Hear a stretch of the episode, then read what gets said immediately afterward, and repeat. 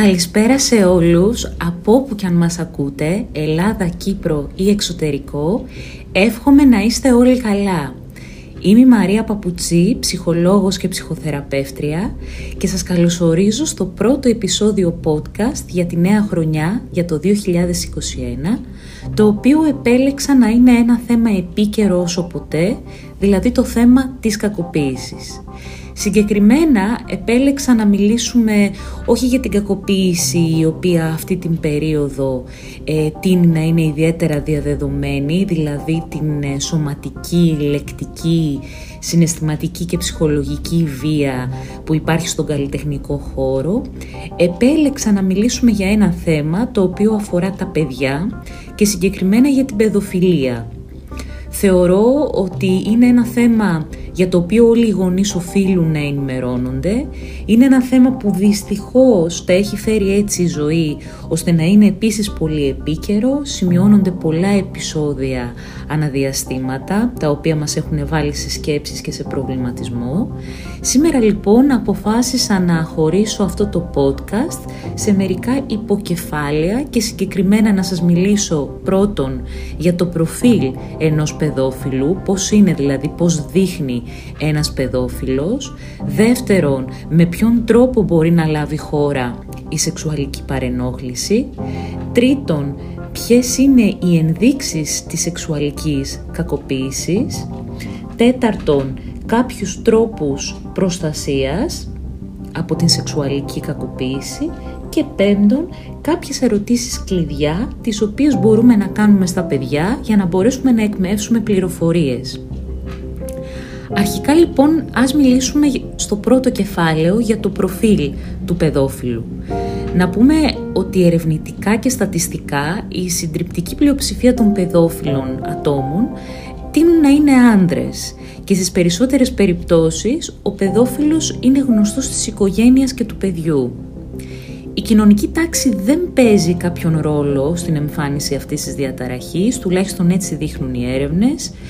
Ε, αρκετά ε, περιστατικά παιδόφιλων βλέπουμε να συμβαίνουν σε χώρους εργασίας και συγκεκριμένα εργασία η οποία σχετίζεται με παιδιά, εργασία που μπορεί να αφορά εθελοντικές υπηρεσίες σε μέρη που μπορεί να έχουν πρόσβαση συχνή τα παιδιά ή ακόμη και σε περιπτώσεις εργασιακού χώρου που συχνάζουν πάρα πολλά παιδιά, όπως είναι ένα σχολείο, όπως είναι ένα παιδικό πάρτι, όπως είναι ένα κηλικείο, μια αθλητική ομάδα κτλ. Οι παιδόφιλοι γενικά τείνουν να ενδιαφέρονται πολύ περισσότερο για τα παιδιά από ότι για τους ενήλικες, σε έναν βαθμό υπερβολικό θα λέγαμε, που μπορεί ίσως να μας κινήσει και κάποιες υποψίες. Οι παιδόφιλοι προσφέρονται επίμονα και χωρίς οποιοδήποτε οικονομικό έστω όφελος να κρατήσει τα παιδιά σας για παράδειγμα για να κάνετε τις δουλειές σας ή για να βγείτε έξω. Είναι ιδιαίτερα εκδηλωτικοί με τα παιδιά, όπως είπαμε και πριν, εμπλέκονται σε δραστηριότητες με παιδιά, ειδικά όταν δεν είναι παρόντες οι γονείς, ταυτίζονται περισσότερο με τα παιδιά από ότι με άτομα της ηλικίας τους, έχουν περισσότερες φιλικές σχέσεις με παιδιά από ότι με ενήλικες, δηλαδή επιζητούν να κάνουν φιλίες με παιδιά. Οι φίλοι του που όπως είπαμε είναι συνήθως παιδιά, είναι συγκεκριμένης ηλικιακής κατηγορίας ή και φίλου, δηλαδή βλέπουμε κάποιους οι οποίοι προτιμούν αγόρια ή κορίτσια αντίστοιχα και αντίστοιχες ηλικιακές ομάδες, είτε νήπια, είτε παιδιά δημοτικού, είτε παιδιά στην εφηβική ηλικία. Επίσης στο προφίλ των παιδόφιλων βλέπουμε ότι τείνουν να κάνουν συνεχώς δώρα σε κάποιο συγκεκριμένο παιδί ή και σε περισσότερο από ένα παιδί και επίσης να τα αγγίζουν με περίεργο τρόπο ή και να τα κοιτάζουν ακόμη με περίεργο τρόπο ή ακόμη και από μέρους του παιδιού να υπάρχει κάποια αντίστοιχη συμπεριφορά με την ένδειξη του βλέμματος, βλέμματος φόβου ή περίεργης οικειότητας για παράδειγμα. Ένας παιδόφιλος επιζητάει πολύ συχνά την αγκαλιά και την επαφή με το παιδί. Περιφέρεται πολύ συχνά σε χώρους όπως είναι τα σχολεία, τα πάρκα, οπουδήποτε υπάρχουν πολλά παιδιά, τα παρακολουθεί και μπορεί να τα προσεγγίσει προσφέροντάς τους γλυκά ή οτιδήποτε με σκοπό μία φιλική χειρονομία, η οποία θεωρείται αθώα από την πλευρά του, του παιδόφιλου και έτσι τα παιδιά πολύ συχνά υποκύπτουν σε αυτή τη φιλική χειρονομία. Προσφέρεται να βοηθήσει τα παιδιά επίσης ένας παιδόφιλος σε συγκεκριμένες δραστηριότητες που περιλαμβάνουν συχνά και το γυμνό στοιχείο όπως είναι το μπάνιο, η πισίνα, η ετοιμασία για το σχολείο, το ντύσιμο και ούτω καθεξής. Αυτές είναι μόνο κάποιες από τις ενδείξεις οι οποίες μας παραπέμπουν στο προφίλ ενός παιδόφιλου. Φυσικά υπάρχουν και άλλα χαρακτηριστικά και επίσης δεν πρέπει να παραβλέπουμε ότι υπάρχουν και κάποιοι οι οποίοι δυστυχώς κρύβουν πάρα πολύ καλά και επιτυχώς τις επιθυμίες τους. Στο δεύτερο κεφάλαιο θα μιλήσουμε το πώς μπορεί να λάβει χώρα μια σεξουαλική παρενόχληση, μια σεξουαλική κακοποίηση. Τα περιστατικά λοιπόν της σεξουαλικής παρενόχλησης συμβαίνουν είτε χωρίς σωματική επαφή, είτε με επανειλημμένη λεκτική σεξουαλική παρενόχληση, με χειρονομίες για παράδειγμα, δεν είναι απαραίτητο να έχει λάβει χώρα σωματική επαφή, μπορεί να είναι απλά λεκτική σεξουαλική παρενόχληση, επίσης μπορεί να είναι επίδειξη πορνογραφίας, μπορεί να είναι σεξουαλική παρενόχληση μέσω τηλεφώνου, μπορεί να είναι σεξουαλική παρενόχληση μέσω ίντερνετ, δηλαδή από chatrooms, από social media, facebook, instagram και ούτω καθεξής, εξαναγκασμός για οπτική συμμετοχή σε σεξουαλική πράξη ή σε επίδειξη, λήψη και δημοσιοποίηση φωτογραφιών σεξουαλικού περιεχομένου χωρίς τη γνώση ή την άδεια του απεικονιζόμενου. Δηλαδή, όπως προείπαμε, η σεξουαλική παρενόχληση μπορεί να λάβει χώρα χωρίς να υπάρχει καμία σωματική επαφή, παρά μόνο επαφή από απόσταση, είτε λεκτική, είτε με μορφή εκβιασμού. Επίσης, σεξουαλική παρενόχληση μπορεί να συμβεί με σωματική επαφή, δηλαδή με εξαναγκασμό σε αγγίγματα, σε φιλιά, σε χάδια στο στήθος ή τα γεννητικά όργανα χωρίς τη συνένεση του παιδιού και φυσικά κανονική σεξουαλική επαφή, δυστυχώς, χωρίς τη συνένεση του άλλου, η οποία όπως αντιλαμβάνεστε ανήκει πλέον στα πλαίσια του βιασμού. Στο επόμενο κεφάλαιο, ποιες είναι οι ενδείξεις της σεξουαλικής κακοποίησης; Πώς μπορούμε δηλαδή να καταλάβουμε ότι το παιδί μπορεί είτε να έχει κακοποιηθεί, είτε να προσεγγίζεται από κάποιον παιδόφιλο, ο οποίος επιθυμεί να του κάνει κακό; Το πρώτο και το πιο σημαντικό που πρέπει να δούμε είναι η αλλαγή στη συμπεριφορά του παιδιού, με μία ροπή προς τη μελαγχολία αλλά και την εσωστρέφεια. Βλέπουμε λοιπόν το παιδί να κλείνεται πολύ στον εαυτό του. Επίσης μπορεί να δούμε το παιδί να ενασχολείται σε μεγάλο βαθμό, να έχει μια ξαφνική ενασχόληση με τα γεννητικά του όργανα και με θέματα γύρω από το σεξ. Για παράδειγμα μπορεί να ρωτάει πράγματα που αφορούν το σεξ, τι είναι επιτρεπτό και τι όχι για παράδειγμα. Επίσης μπορεί να δούμε αλλαγή στις διατροφικές συνήθειες, προβλήματα στον ύπνο, εφιάλτες και ψυχοσωματικά συμπτώματα τα οποία δεν προκύπτουν από κάποιο παθολογικό αίτιο. Συχνά τα σκίτσα του παιδιού μπορεί να περιέχουν επίσης θέματα με σεξουαλικό περιεχόμενο. Επίσης παιδιά τα οποία έχουν σεξουαλική συμπεριφορά που δεν ταιριάζει με την ηλικία τους ή επιδεικνύουν σεξουαλική συμπεριφορά προς άλλα παιδιά είναι πιθανόν να έχουν παρενοχληθεί σεξουαλικά. Επίσης συχνά παρατηρούμε παλινδρομήσεις σε προηγούμενες συμπεριφορές, όπως στην ενούριση και στην εγκόπριση, ενώ είχε μάθει να ελέγχει αυτές τις συμπεριφορές και τις είχε ήδη κατακτήσει. Επίσης, όταν βλέπουμε ότι το παιδί μπορεί να φοβάται πρόσωπα ή μέρη που δεν φοβόταν παλιότερα, είναι μία ένδειξη ότι κάτι μπορεί να έχει συμβεί και κάτι να το απασχολεί σε μεγάλο βαθμό. Επίσης, εάν μιλάει τον τελευταίο καιρό συνέχεια για κάποιον ενήλικα για τον οποίο δεν μιλούσε στο παρελθόν και με τον οποίο περνά ιδιαίτερα πολύ χρόνο μαζί του σε συνδυασμό με κάποια άλλα χαρακτηριστικά, θα πρέπει να μας κινήσει τις υποψίες. Αν προσπαθεί να μας πει κάτι, αλλά σταματά όταν εμφανίζεται κάποιος άλλος ενήλικας ή είναι πολύ διστακτικό, ή είναι πολύ τροπαλό, φαίνεται πολύ φοβισμένο.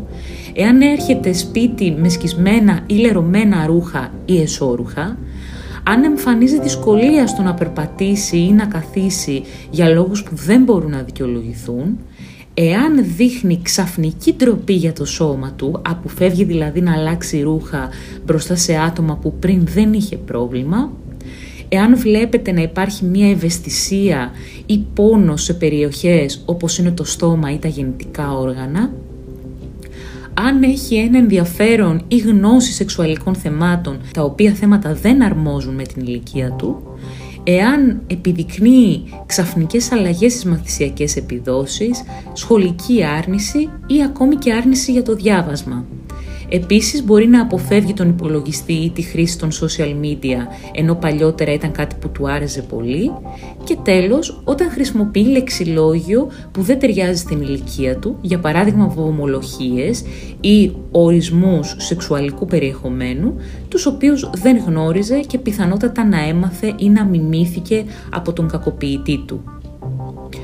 Τώρα, όσον αφορά τους τρόπους προστασίας στο επόμενο κεφάλαιο, είναι πολύ εύλογο να μάθουμε από νωρίς το παιδί πως έχει δικαίωμα να το αγγίζει κάποιος μόνο όταν το ίδιο θέλει. Φράσεις όπως για παράδειγμα «έλα φίλα το θείο» ή «αγκάλιασε την κυρία» και τέτοιου είδους πολύ γνωστές φράσεις που θα έχετε ακούσει δημιουργούν σύγχυση στο παιδί καθώς του επιβάλλουν μια αναγκαστική επαφή που πιθανότατα να μην θέλει.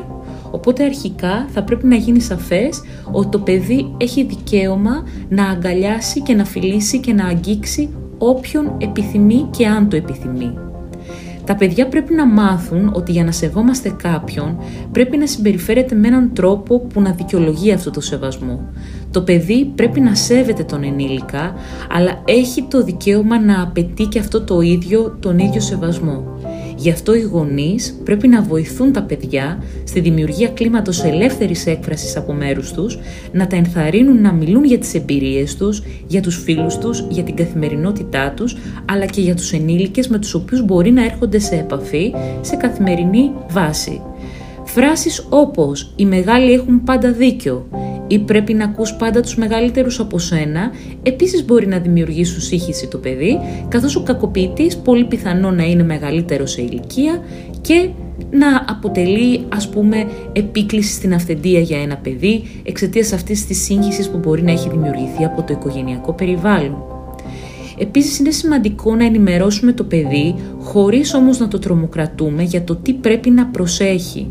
Δηλαδή ότι δεν μιλάμε σε αγνώστους, δεν παίρνουμε δώρα, φεύγουμε μόνο με συγκεκριμένα άτομα από το σχολείο και ούτω καθεξής. Δεν ακολουθούμε και δεν συνοδευόμαστε από άτομα τα οποία δεν γνωρίζουμε. Επίσης ενθαρρύνουμε τη συμπεριφορά, για τη συμπεριφορά του παιδιού, οτιδήποτε μπορεί να το κάνει να αισθάνεται άσχημα, να μιλάει ανοιχτά. Δηλαδή πολλές φορές τα παιδιά που έχουν δεχτεί ασέλγια, ακόμη και αν δεν ξέρουν τι τους συνέβη, βιώνουν αισθήματα ντροπής και παραβίασης. Οπότε εμείς ενθαρρύνουμε το παιδί να μιλάει ελεύθερα για τα συναισθήματά του. Από τη στιγμή που αφήνουμε το παιδί να ασχολείται με την τεχνολογία και ειδικά στις μικρότερες ηλικίες, είναι απαραίτητος ο συνεχής διακριτικός έλεγχός μας. Τώρα, θα σας μιλήσω για κάποιες πολύ μικρές τεχνικές, για κάποια τρίξ, για κάποιες ιστορίες και κάποιες ερωτήσεις, τις οποίες μπορείτε να συζητήσετε με το παιδί και θα σας πω και ποιες είναι οι σωστές απαντήσεις στις ερωτήσεις τις οποίες μπορείτε να θέσετε, έτσι ώστε να έχετε ένα μπούσουλα, να έχετε έναν κατευθυντήριο οδηγό για το πώς να κινηθείτε. Μπορείτε λοιπόν να διηγηθείτε στο παιδί μία υποθετική κατάσταση που θα μπορούσε να το βάλει σε κίνδυνο και έπειτα να του ζητήσετε να σας πει τι θα έκανε σε αυτή την περίπτωση. Στη συνέχεια, συζητήστε την απάντησή του και εξηγήστε του ποια είναι η σωστή αντίδραση και για ποιον λόγο. Χρησιμοποιήστε ως παραδείγματα άτομα και τοποθεσίες που του είναι οικία και συζητήστε το πολύ δύο-τρεις διαφορετικές υποθέσεις κάθε φορά βρείτε αφορμές για να επαναλαμβάνετε ξανά και ξανά πως το σώμα του είναι αποκλειστικά δικό του και μόνο εκείνο έχει το δικαίωμα να επιτρέψει σε κάποιον να το αγγίξει. Θυμήστε του πως εάν κάποιος προσπαθήσει να το αγγίξει με τρόπο που νιώθει ότι δεν είναι ο σωστός, πρέπει να του πει όχι και να καλέσει άμεσα βοήθεια. Και βέβαια πως σε καμία περίπτωση δεν πρέπει να κατηγορήσει τον εαυτό του. Μερικές ιδέες λοιπόν για να ξεκινήσετε είναι οι εξής. Πρώτον, τι θα έκανες εάν υπήρχε κάτι που σε ενοχλούσε ή σε έκανε να νιώθεις άσχημα και δεν ήξερες πώς να το αντιμετωπίσεις; Η σωστή απάντηση σε αυτή την ερώτηση είναι θα το συζητούσα με τους γονείς μου, τους δασκάλους μου ή κάποιον άλλον ενήλικα που εμπιστεύομαι. Δεύτερον, τι θα έκανες εάν κάποιος σε ακουμπούσε με έναν τρόπο που σε έκανε να νιώθεις άσχημα και σου πρόσφερε καραμέλες ή παιχνίδια ζητώντας να μην το πεις σε κανέναν; Η σωστή απάντηση είναι θα έλεγα όχι και θα ενημέρωνα αμέσως κάποιον ενήλικα που εμπιστεύομαι. Τρίτον, τι θα έκανες εάν κάποιος ξένος σταματούσε δίπλα σου την ώρα που περπατούσε στο δρόμο και προσφερόταν να σε πάει σπίτι με το αυτοκίνητό του; Η σωστή απάντηση είναι θα έλεγα όχι ευχαριστώ, δεν μπαίνω ποτέ σε αυτοκίνητα ανθρώπων που δεν γνωρίζω. Τέταρτον, τι θα έκανες εάν κάποιος σε αγκάλιαζε ή σε φιλούσε και εσύ ένιωθες άσχημα; Η σωστή απάντηση είναι θα του έλεγα ότι δεν μου αρέσει και δεν θέλω να το κάνει. Είναι σημαντικό να μάθουμε στα παιδιά μας να εμπιστεύονται το ένστικτό τους, γι' αυτό πείτε του ότι βαθιά μέσα του εκείνο γνωρίζει τι είναι σωστό και τι είναι λάθος και όταν νιώσει ότι αυτό που γίνεται είναι κάτι κακό και ότι είναι κάτι λάθος, πρέπει να αντιδράσει και να φύγει τρέχοντας αμέσως. Πέμπτον, τι θα έκανες εάν κάποιος σε άγγιζε στα γεννητικά σου όργανα; Θα του έλεγα να σταματήσει και θα ενημέρωνα άμεσα κάποιον ενήλικα που εμπιστεύομαι. Εξηγήστε στα παιδιά ότι σε γενικές γραμμές οι μεγάλοι δεν έχουν κανέναν απολύτως λόγο να αγγίζουν τα παιδιά σε εκείνο το σημείο. Αν και εξαιρούνται κάποιες περιπτώσεις που ενδέχεται να συμβεί, όπως για παράδειγμα η μαμά μπορεί να βοηθήσει το παιδί στο μπάνιο ή όταν ο παιδίατρος μπορεί να ελέγχει κάποιο πρόβλημα στη συγκεκριμένη περιοχή. Ακόμα όμως και σε αυτές τις περιπτώσεις, εάν εκείνο νιώσει άβολα ή άσχημα ή ακόμη και πονέσει, θα πρέπει να απαιτήσει να σταματήσουν.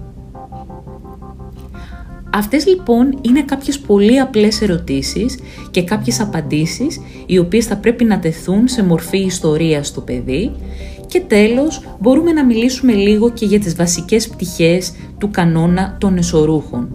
Η πρώτη βασική αρχή λέει ότι το σώμα σου σου ανήκει. Τα παιδιά λοιπόν θα πρέπει να ξέρουν ότι το σώμα τους τους ανήκει και ότι κανείς δεν μπορεί να τα αγγίξει ή να τα χαϊδέψει χωρίς την άδειά τους.